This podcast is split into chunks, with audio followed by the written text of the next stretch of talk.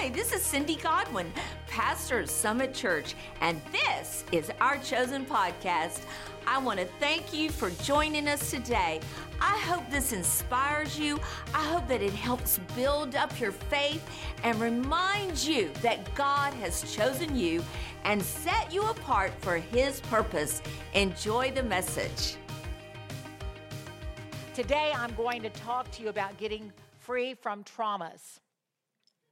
I am certainly no authority. I do understand and have been taught by some of the best that trauma lives in your subconscious. There are three levels of the subconscious. The deeper it gets into your subconscious, the more you are governed by it. And because it is your subconscious, you are not aware of it. And so it is extremely important that we bring those things to the light, because what the light reveals, the light heals. And you've heard me say many times, and now I'm hearing it all over the place, and that is you have to feel to heal. I had the most revelational summer I think I've had in my life. And the Lord has done a deeper work in me in a shorter time, because time has been accelerated, if you're not aware of that, but in a shorter time than I believe I have ever, ever experienced. And so I want to bring you on that journey with me. But first of all, before we get into this, I, I want to say one thing that I was standing over here just thinking about. And, and the Spirit of the Lord ministered this to me, and, and it is this. In order to get healed, in order to get well, for many of you, there's only one thing God is asking you to do. And I don't know what that one thing is. Just one thing. What is your one thing? One little step, and I'm going to use somebody who's here today. I'm not going, I don't have permission to do this, so I'm not going to say her name, but if she decides I can say her name, you can just stand up and wave and jump up and down, and then I'll know.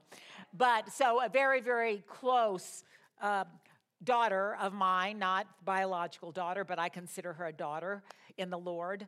Um, recently, her very beloved dog died. Now, those of you who love your pet, you know it is like losing a family member. In fact, my Winnie is going to go down in the Guinness Book of World Records as the longest living dog in history.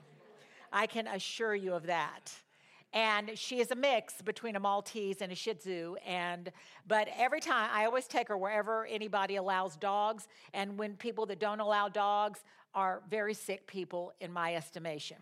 And so, anyway, I had her at Hobby Lobby. And so every time I take her to Hobby Lobby, every woman in there, and as you know, you rarely see a man in Hobby Lobby for some reason. But every woman will stop me, every woman. And, oh, she's so cute. And every woman that stops me always says, Maltese, right? And then I have to go through, well, she's a malshi, you know, she's a mix, and blah, blah, blah. So this lady yesterday took it upon herself to tell me about her thirteen-year-old and ten-year-old Maltese, and how Malteses, one problem with them is they always go blind. And I am just,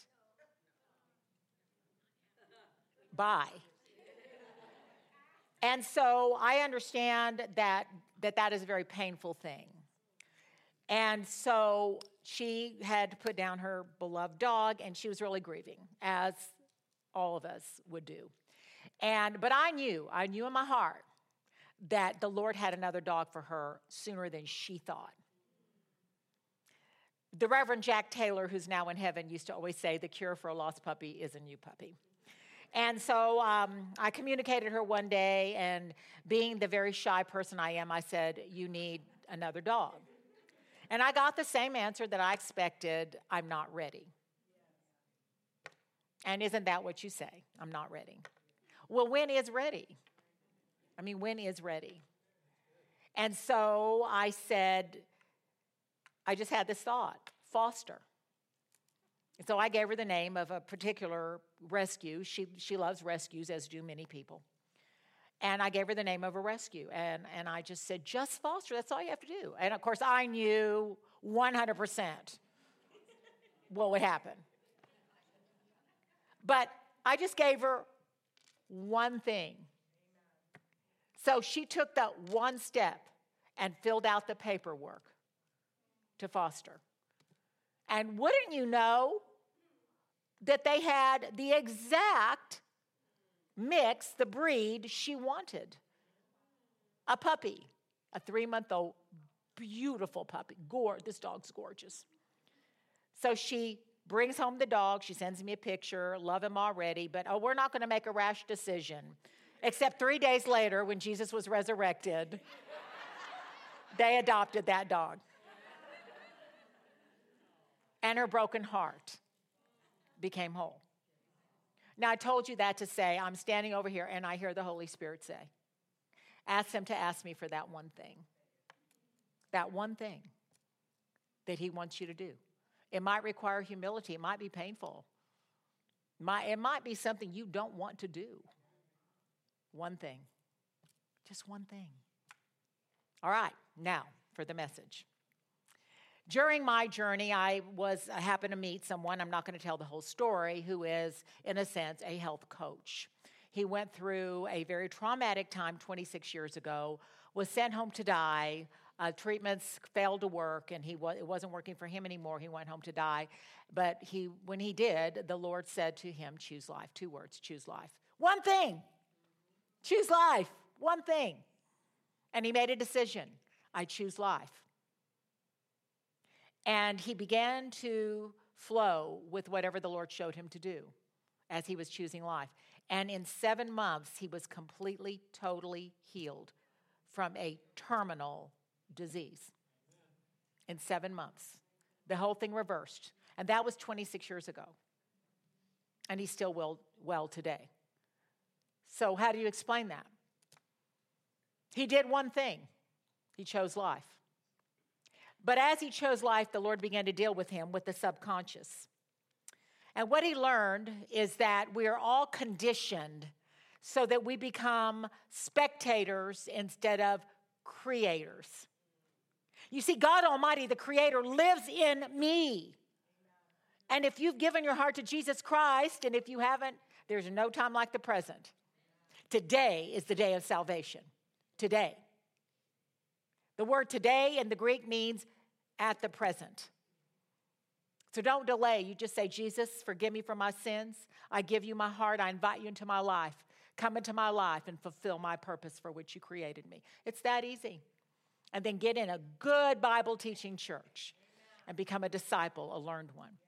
And so, so he learned that we're living, living by our conditioning.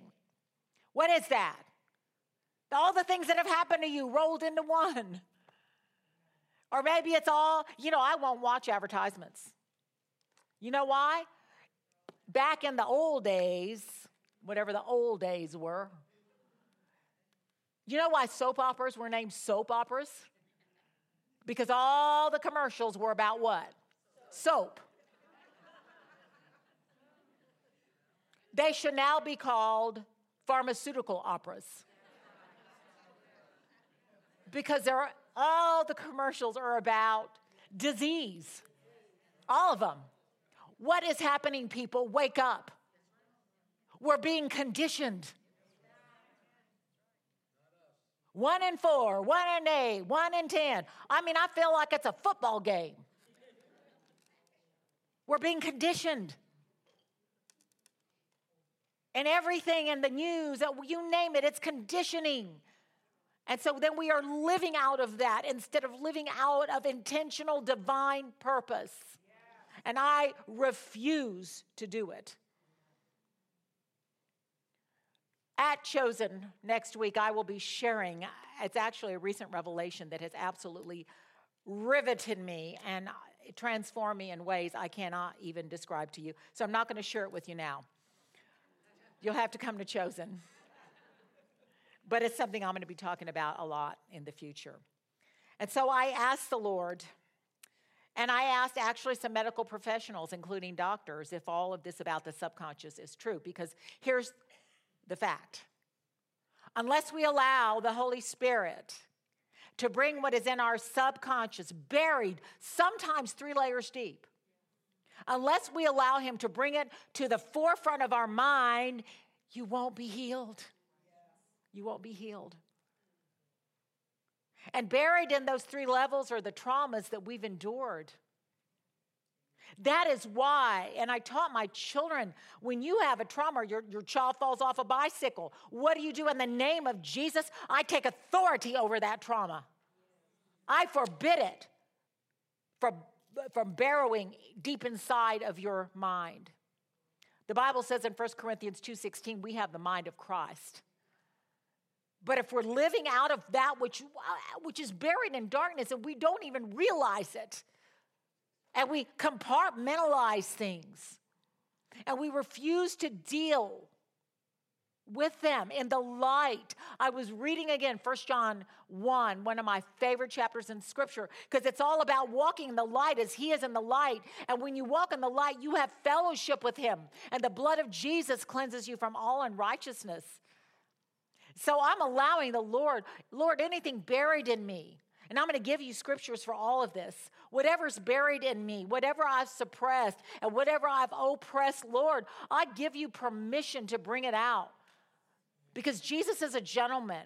It is the thief that will barge in. Jesus never will. I've told you many times, the door handle is on our side, not his. In Psalm one oh seven and verse twenty, you know this scripture very well. And mind you, the previous verses say that fools, fools, F O O L S, fools were sick because of their rebellion. So we're not even talking about upright, righteous people that are living by God's design here. We're talking about people whose own choices had made them sick. But listen to what he said to those people in Psalm one oh seven, verse twenty. He sends forth his word, who's the word? Jesus, and heals them and rescues them from the pit and destruction. Amen. Now, if he did that for fools because of their own rebellious ways brought on their sickness, what do you think he will do for those who are righteous in Christ Jesus? Amen. I'm not having it. There's lots I can say. I don't want to give away my chosen message. Sorry. This is the scripture I am really meditating on and praying. And if you don't get anything out of today, with all of my heart, I'm asking you to take this scripture and begin to pray it for your own life. Psalm one thirty-nine, twenty-three and twenty-four. Search me thoroughly, O God, and know my heart. Try me. And know my thoughts. And here you go. And see, God see, if there be any hurtful or wicked way in me, and lead me in the way everlasting. The note on this scripture in the Amplified Classic says, see if there be any way of pain in me.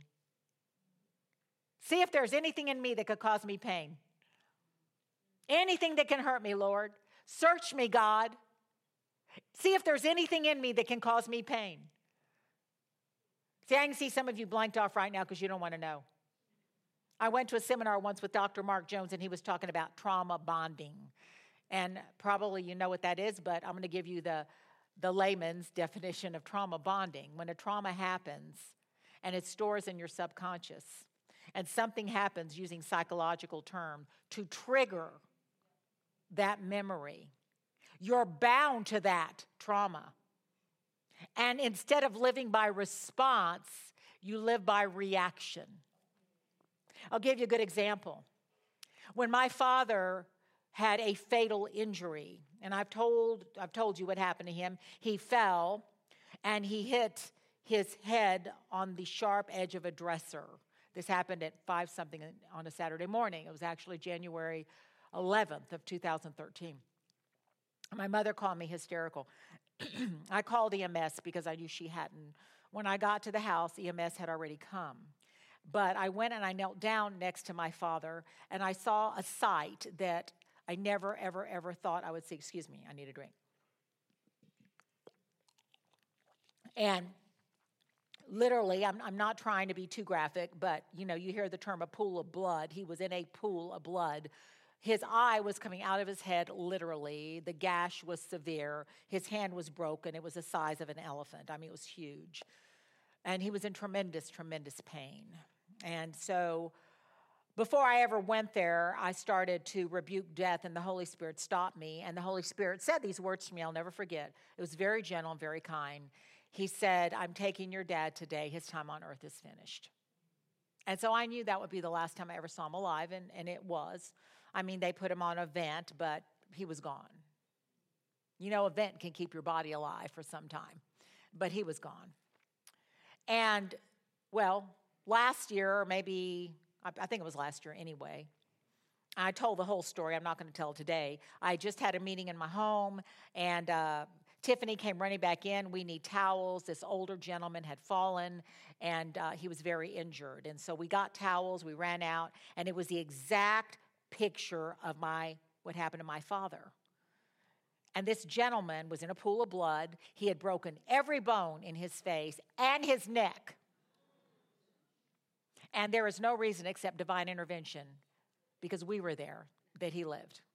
And I remember his wife, and I, I really wish I had time to tell the story because it was a full circle moment. But his wife, who previously had not been the nicest person on earth to me, uh, now I'm her favorite person in the whole world. But I looked at her, and by the power of the Holy Spirit, I said, he's going to be fine. And she whipped up at me, and she said, how do you know? And I said, because we're here. I mean, he would have died. He would have bled out. He was on a double dose of Lasix, and he was bleeding profusely. When we took authority over that, bleeding stopped.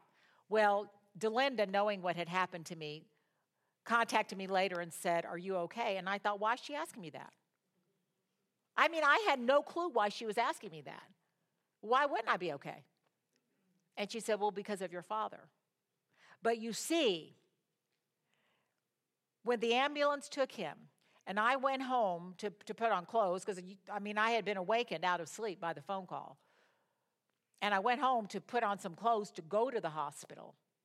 The first thing I did, because I knew what to do, is kneel by my chair and say, Holy Spirit, reveal to me what was happening at the time of this trauma. And so rather than storing it in my subconscious mind, I immediately had a very clear vision in, in my spirit, man. You know you've got a screen on the inside of you, right? And on the screen on the inside of me, I saw five absolutely powerful men, a k a angels. They were clothed in white, and they had on sashes. And I literally saw them at the scene of the injury, lifting my father's spirit and taking him to be with the Lord. And at that moment, I was healed. So the trauma bonding was never allowed to bond. Do you understand? But she was sensitive to me. It had no power over me. And so today, with all my heart, I urge you to release the power of trauma over your life. And it can be a process. You might have gotten a bad report. That's a trauma. What's happening in our country, that could be a trauma. It's not for me, because I'm telling you, I know with all my heart, everything's going to be all right. I know it. I know the Lord is not finished with this nation. And so I began to set before the Lord and just say, Lord, I give you full permission. If there is any way of pain in me, Lord, search me and lead me in the everlasting way. And the Lord spoke to me one day, and I've shared much about it. He said, I'm bringing you full circle. He's bringing all of his people full circle. Amen. You know, I'll hear things, and then all of a sudden, all the prophets start saying it. And all that the Lord is doing is confirming to me, you hear my voice. So don't despise the little things. Don't cancel them out. And so... when he told me he was bringing me full circle, I had no idea everything that was going to happen to me. But I literally, on August eighteenth, went back to the old Eagle's Nest, which is now Friendship Church. And I spoke at a Women's Aglow there on full circle. And I named all the full circles. I don't have time to do that now.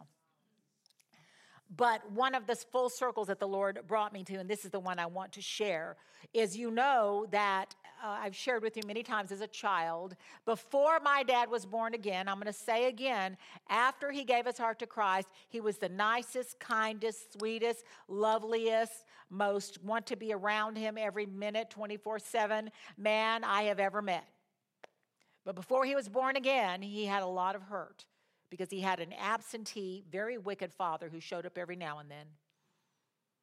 And his biggest recollection of his father is when my dad was eighteen, his gangster mafia of the day, now this is way back in the nineteen thirties, took a condom out of his pocket and handed it to my father and said, "Don't ever get a girl pregnant." That was the conversation with his father. And you know, hurt people hurt people. That's why we need to deal with the hurts. If you don't deal with your hurts and your wounds, you're going to hurt somebody. And sometimes it will be irreparable. Except but God. So, so I had a lot of very, very strong beatings, and there were three in particular that were very, very damaging to me. And one day my mother texted me, she said, "Sandy, our old house is going on the market." And I said, "Oh, I want to go see it."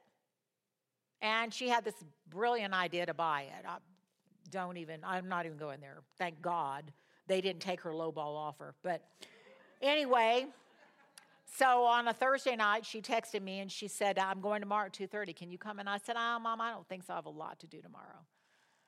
And as soon as I did that, the Holy Spirit said, "You're going.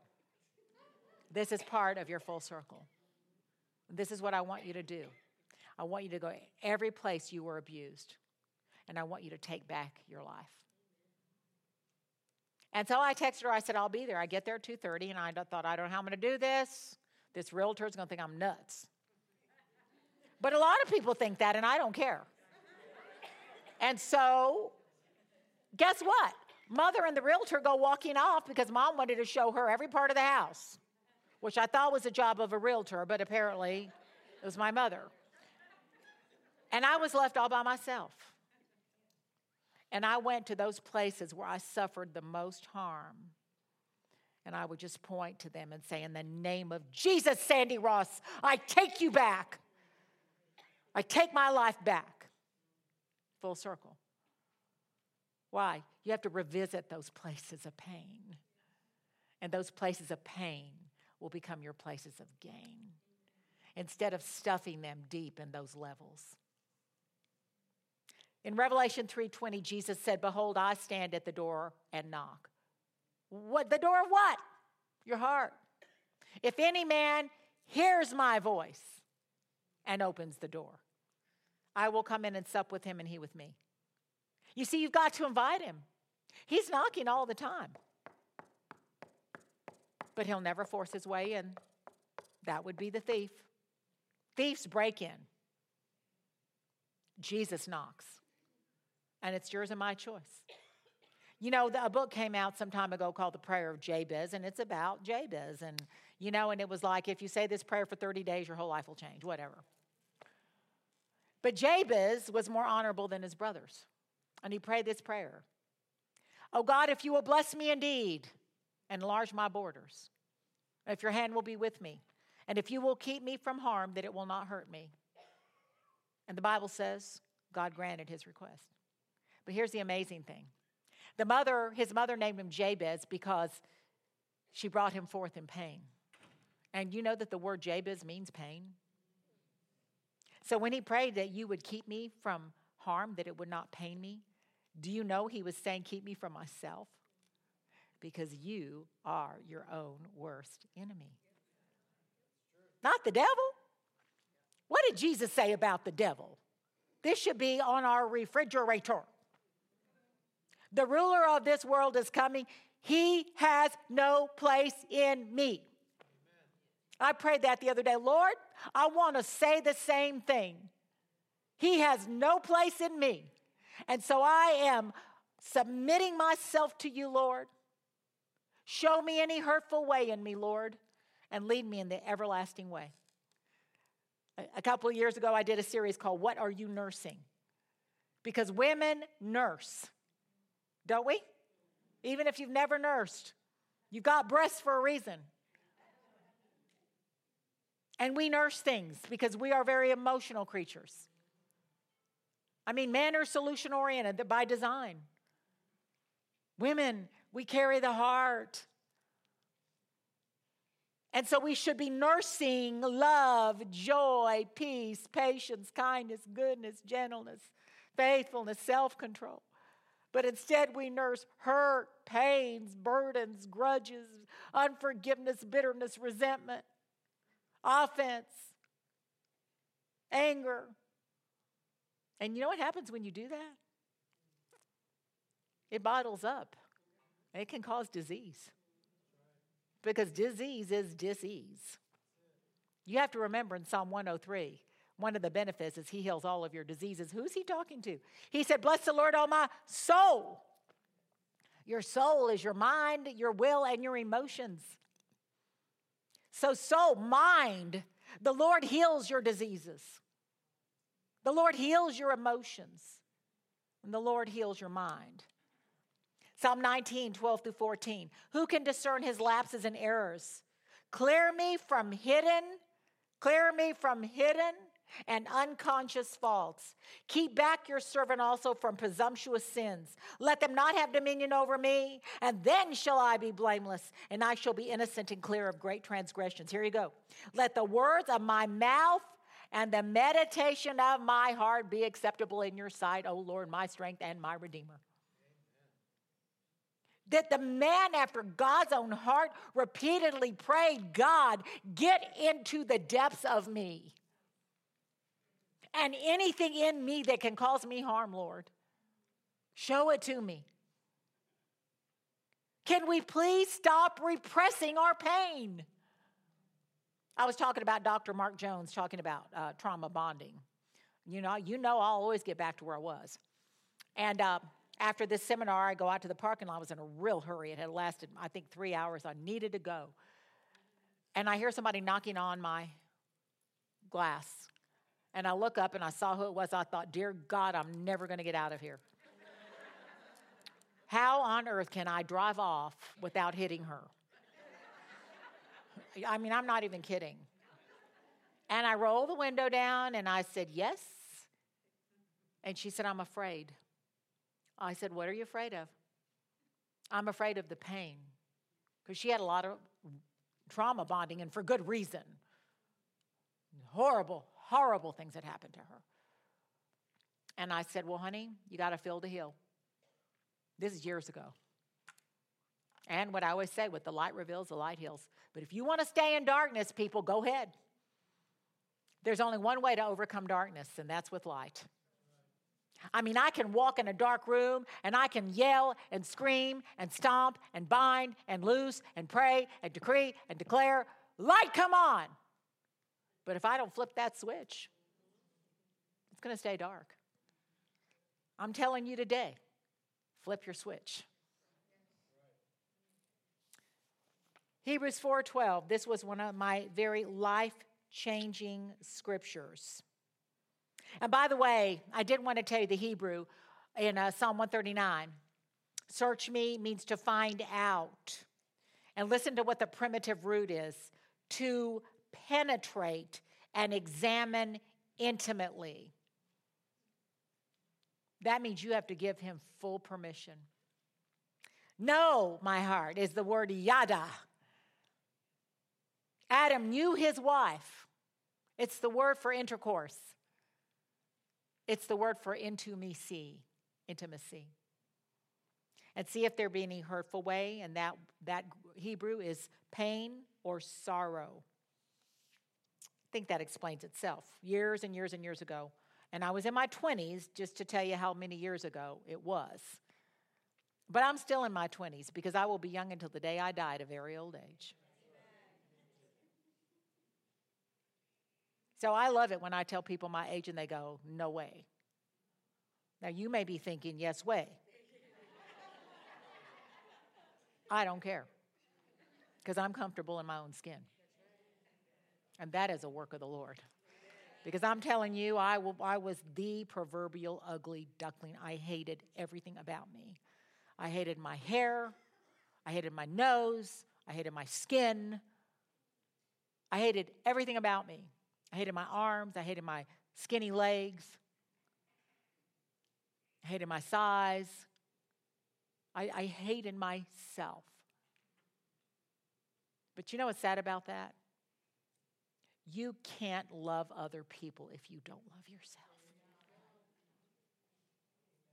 So now when I look in the mirror, I see the Word of God. And you know what the Word of God says in Song of Solomon too? I think it's set, no. Well, it's just read all of Song of Solomon because it's in there. See there, chapter two or chapter seven. And he said, my beloved, my darling, everything about you is beautiful. And there is nothing at all wrong with you. That's what Jesus said to me. And that's what Jesus says to you. One day, I was praying. I'm telling you the truth. I do not speak Arabic. And I heard the Lord call me Habibi. Well, thank God that you can ask your phone now, any question you want. And so I asked my phone, what does Habibi mean? And it means sweetheart. Because guess what? Jesus speaks Aramaic. Isn't that cool?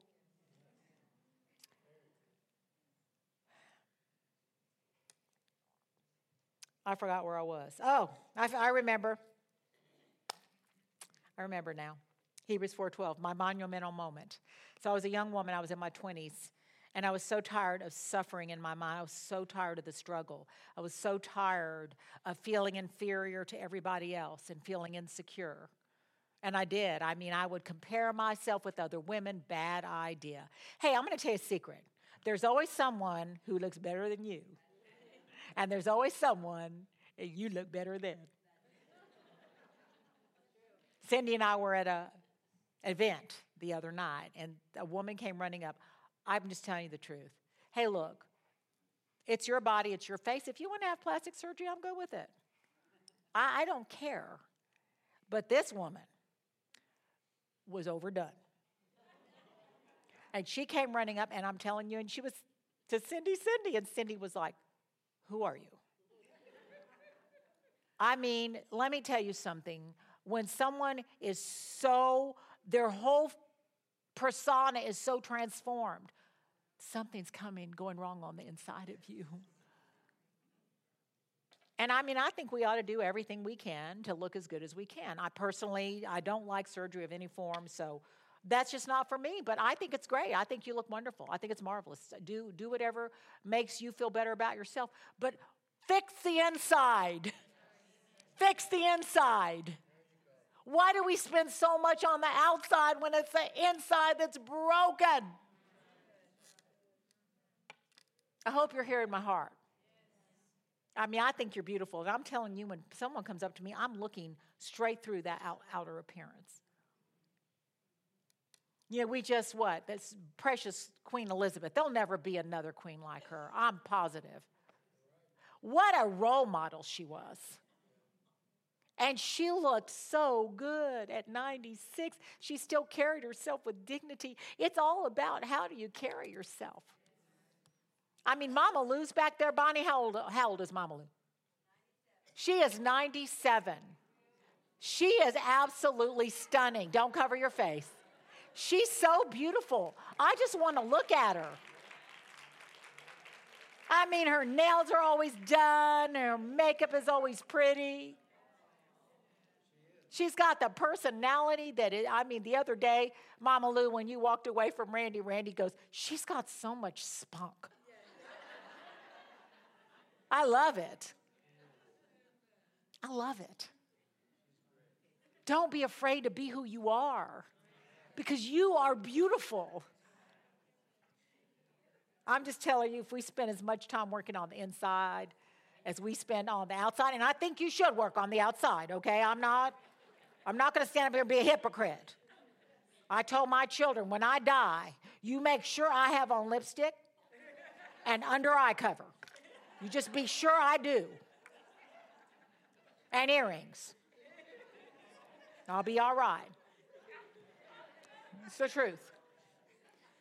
I don't want you to think I have no vanity, because several years ago, and I'm not going to tell the story, but when I was hospitalized because I had a, a bad reaction and some medical not being taken care of, um, and ended up in the hospital, and they did when I was not conscious. Otherwise, I wouldn't have allowed it because I'm pretty vocal. Uh, I, uh, what's it called? The E E G? And so when I finally was conscious again, I was concerned about my hair. And when I reached up, how many of you have ever had an E E G? I mean, they put super glue in your head or something. And when I reached up, my hair was hard and sticky. And so I started yelling at my children and asking them what they did to my hair. And I said, go get me a brush now. And so Courtney goes to the downstairs, whatever it is, and get, brings back a brush. And I said, you brought me a dog brush. so, so I just want to show you who I really am. But back to the shower when I was in my twenties and I was feeling so bad about myself. I said, God, if I could only ask you for one thing, I would ask you for a pure heart, because I'm so tired of suffering. I just want a pure heart, Lord. And I hear, I heard Hebrews four twelve.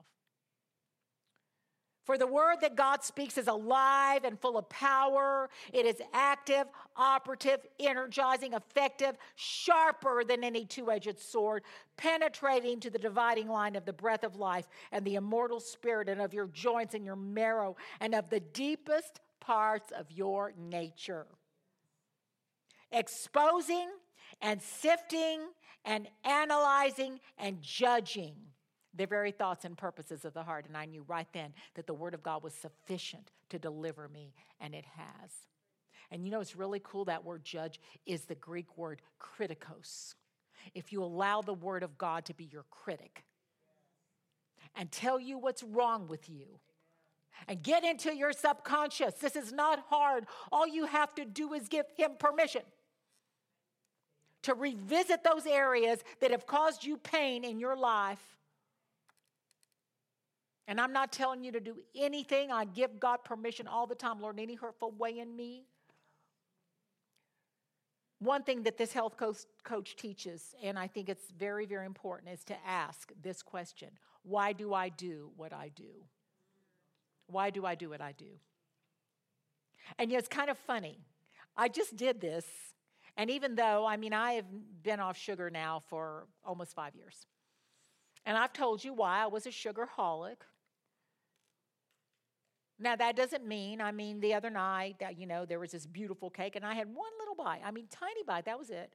And to be honest with you, when, when you get off of sugar, it's so sweet you can hardly, I mean, you do. It's like a pickle. You just go like that.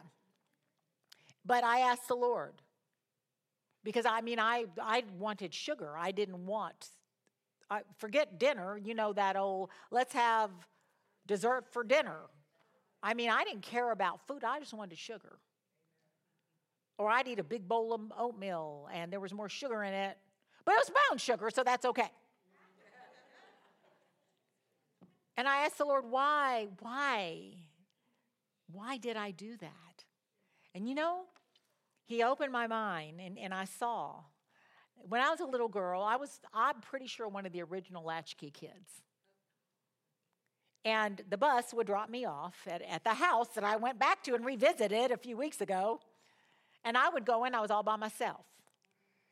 My sisters are a lot younger than me, and I don't really know where they were. I guess they were had a babysitter. But I'd be all by myself. How many of you remember Knowlton's ice cream? See, you're telling how old you are. And my mother always had big cartons of Knowlton's vanilla ice cream. You know, in those days, you had three flavors. Chocolate, vanilla, good girls. I know the young people are going, what? And I would get that Knowlton's out, and I would make myself the biggest bowl of ice cream you've ever seen. And I would put Bosco and whipped cream and maraschino cherries. You could not pay me to eat those now. Well, maybe, if it were enough. and nuts and you name it. And I would do that every single, every single day. And then we moved to Germany when I was a teenager. And I had no friends. I didn't know anybody, couldn't speak the language, nothing. I was lonely, and we lived in a hotel for three months before base housing was available. And it was called the American Arms Hotel. And the six of us had these two tiny rooms and one bathroom. And my mother, and here I was, people, I mean, I was almost sixteen years old, living in a foreign country, didn't have any friends. And my mother would go down to the, they had a commissary in the lobby, and she would buy cartons of ice cream. And I would eat the whole carton by myself. What was I doing? I was comforting myself because I was lonely and alone.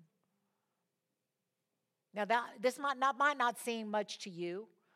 I'm five foot five, but I'm small-boned. And I weighed forty-five pounds more than I weigh now.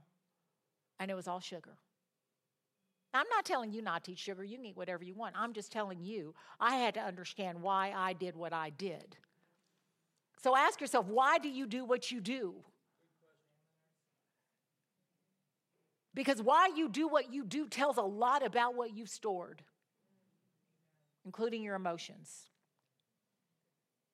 John one one, in the beginning was the Word, and the Word was with God. The Word was God, and He was present originally with God. All things were made and, and came into existence by Him. And without Him was not even one thing made that has come into being. In Him was life, and the life was the light of men, and the light shines on in the darkness, and the darkness has never overpowered it. That's why I love the light. It cannot overpower the darkness. I was reading First John one this morning, like I told you. And this is the message we've heard from Him and are reporting to you. God is light, and in Him there is no darkness at all. And then He goes on to say, if we walk in the light, as He is in the light, we have fellowship with one another, and the blood of Jesus cleanses us from all sin. Nothing I want more than to have fellowship with Father, Son, and Holy Spirit. But if you walk in the darkness, you cannot. Why? Because God is light. God is light. And if you want Him to help you and heal you, I love that help and heal have the same first two letters. If you want Him to help you and to heal you, you got to walk in the light. You got to bring it out. Why do I do what I do? Let Him to expose those things in your self-conscious that you stored away. This man describes it like this, and I like it.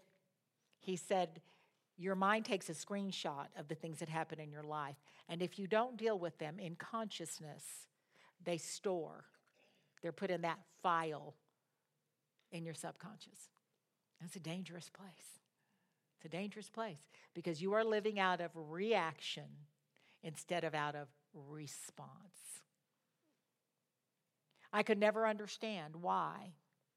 If Randy got mad in traffic, and how many of your husbands get mad at traffic? I just, please make me feel better. Just pretend, raise your hand. Okay, thank you. I would go into a complete catatonic shell. Because, see, I grew up with so much rage. And so what happened? That area of my subconscious. And then I would get mad at him. He didn't even do anything to me. He was just mad at crazy drivers, of which his wife is one. But instead, I was reacting to the trauma. Do you understand? So you can sit there looking all holy and, oh, I don't have any. Oh, right. Okay, well, that's fine. Romans thirteen ten, love does no wrong to one's neighbor. It never hurts anybody. Therefore, love meets all the requirements and is fulfilling the law. You see, hurt people hurt people, but love never hurts anybody. If you hurt somebody, it's because you haven't dealt with your own hurts. I'm just trying to help you like, like God has helped me. Acts ten thirty-eight, we're going to close. It, well, in a minute. Yeah, we are going to close. Acts ten thirty-eight. How God anointed and consecrated Jesus of Nazareth with the Holy Spirit and with strength and ability and power, and how He went about doing good and in particular curing all who were oppressed by the power of the devil, for God was with him. He healed all oppressed by the devil. Listen to me. All disease and disease is satanic oppression. All of it. All of it. All disease is satanic oppression, and this verse proves it. But we got to deal with what's allowing it. Now, as I said, next week we're going to talk about the tyranny of religion, and I have actually something I'm going to show you that has been life-changing for me. I want you to know I deeply appreciate the many of you that were here for worship. There is something you will get in worship that you will never get anywhere else. I'm just telling you. God inhabits the praises of his people, so it's an automatic invitation to Jesus to remain in our midst. So thank you. I was so proud of you. I mean, just so proud of you. But are you ready to allow the word, the light, the one who is light, to judge you? Are you ready to allow him to heal you? Oh, I'm just shy. Why? Why are you shy? Oh, I'm scared to speak up. Why? Do you remember what God said to Adam? Who told you you were naked? But oh no, we take our little fig leaf because we have to cover our shame. Isn't God gracious? You know, I mean, that's about as stupid as you take something this size because you know you're naked and you just try to, to cover your nakedness. Everybody knows you're naked. Hebrews four thirteen says, all things are naked and laid bare before the eyes of him with whom we have to do. He will never, ever rebuke you, ever, for telling him the truth. He knows it anyway. So are you ready? Will you start your day speaking to the one who is light? Will you give him permission to go to those areas of pain and heal you? He'll never hurt you. He will never hurt you. Will you stop storing what people said and did and thought? I want you to realize that by the time you were twenty years old, we do have some people here under twenty years old, you still have a chance. By the time you were twenty years old, your entire self-image and self-worth were already formed in your subconscious. By the time you were twenty years old, fact. Ask a therapist, they'll tell you. So the value you give yourself and the image you have of yourself was stored in your subconscious by the time you were twenty years old. I'd say we have some work to do. I would say, let's put on our lipstick and under eye cover and get in the light and be healed. Because Jesus said, lest they see with their eyes and hear with their ears and turn and be healed. That's all you have to do. Now, in two weeks, when I share with you the tyranny of religion, uh, literally, and I, I it, ha, it was been life-changing for me, very life-changing. And so I'm excited that you trust me to take you on the journey with me of my own life. I truly love you. I truly appreciate you. I truly value you. And I truly want to be those champions with you that possess the land and take others with you. Let's pray. Holy Spirit, I just thank you that you are light. Your word is light. Your word is truth. Jesus is the light of the world. And you called us to be salt and light. And so I ask you, Lord Jesus, that that one thing you tell each person to do, you will give them the courage to do it. One thing. And above all, that they would invite you into the very recesses of their soul to bring to the forefront of their mind, as you have done and are doing for me, every hurt and pain and trauma, because you promised that the light would dispel and overpower the darkness. Thank you for the power of light.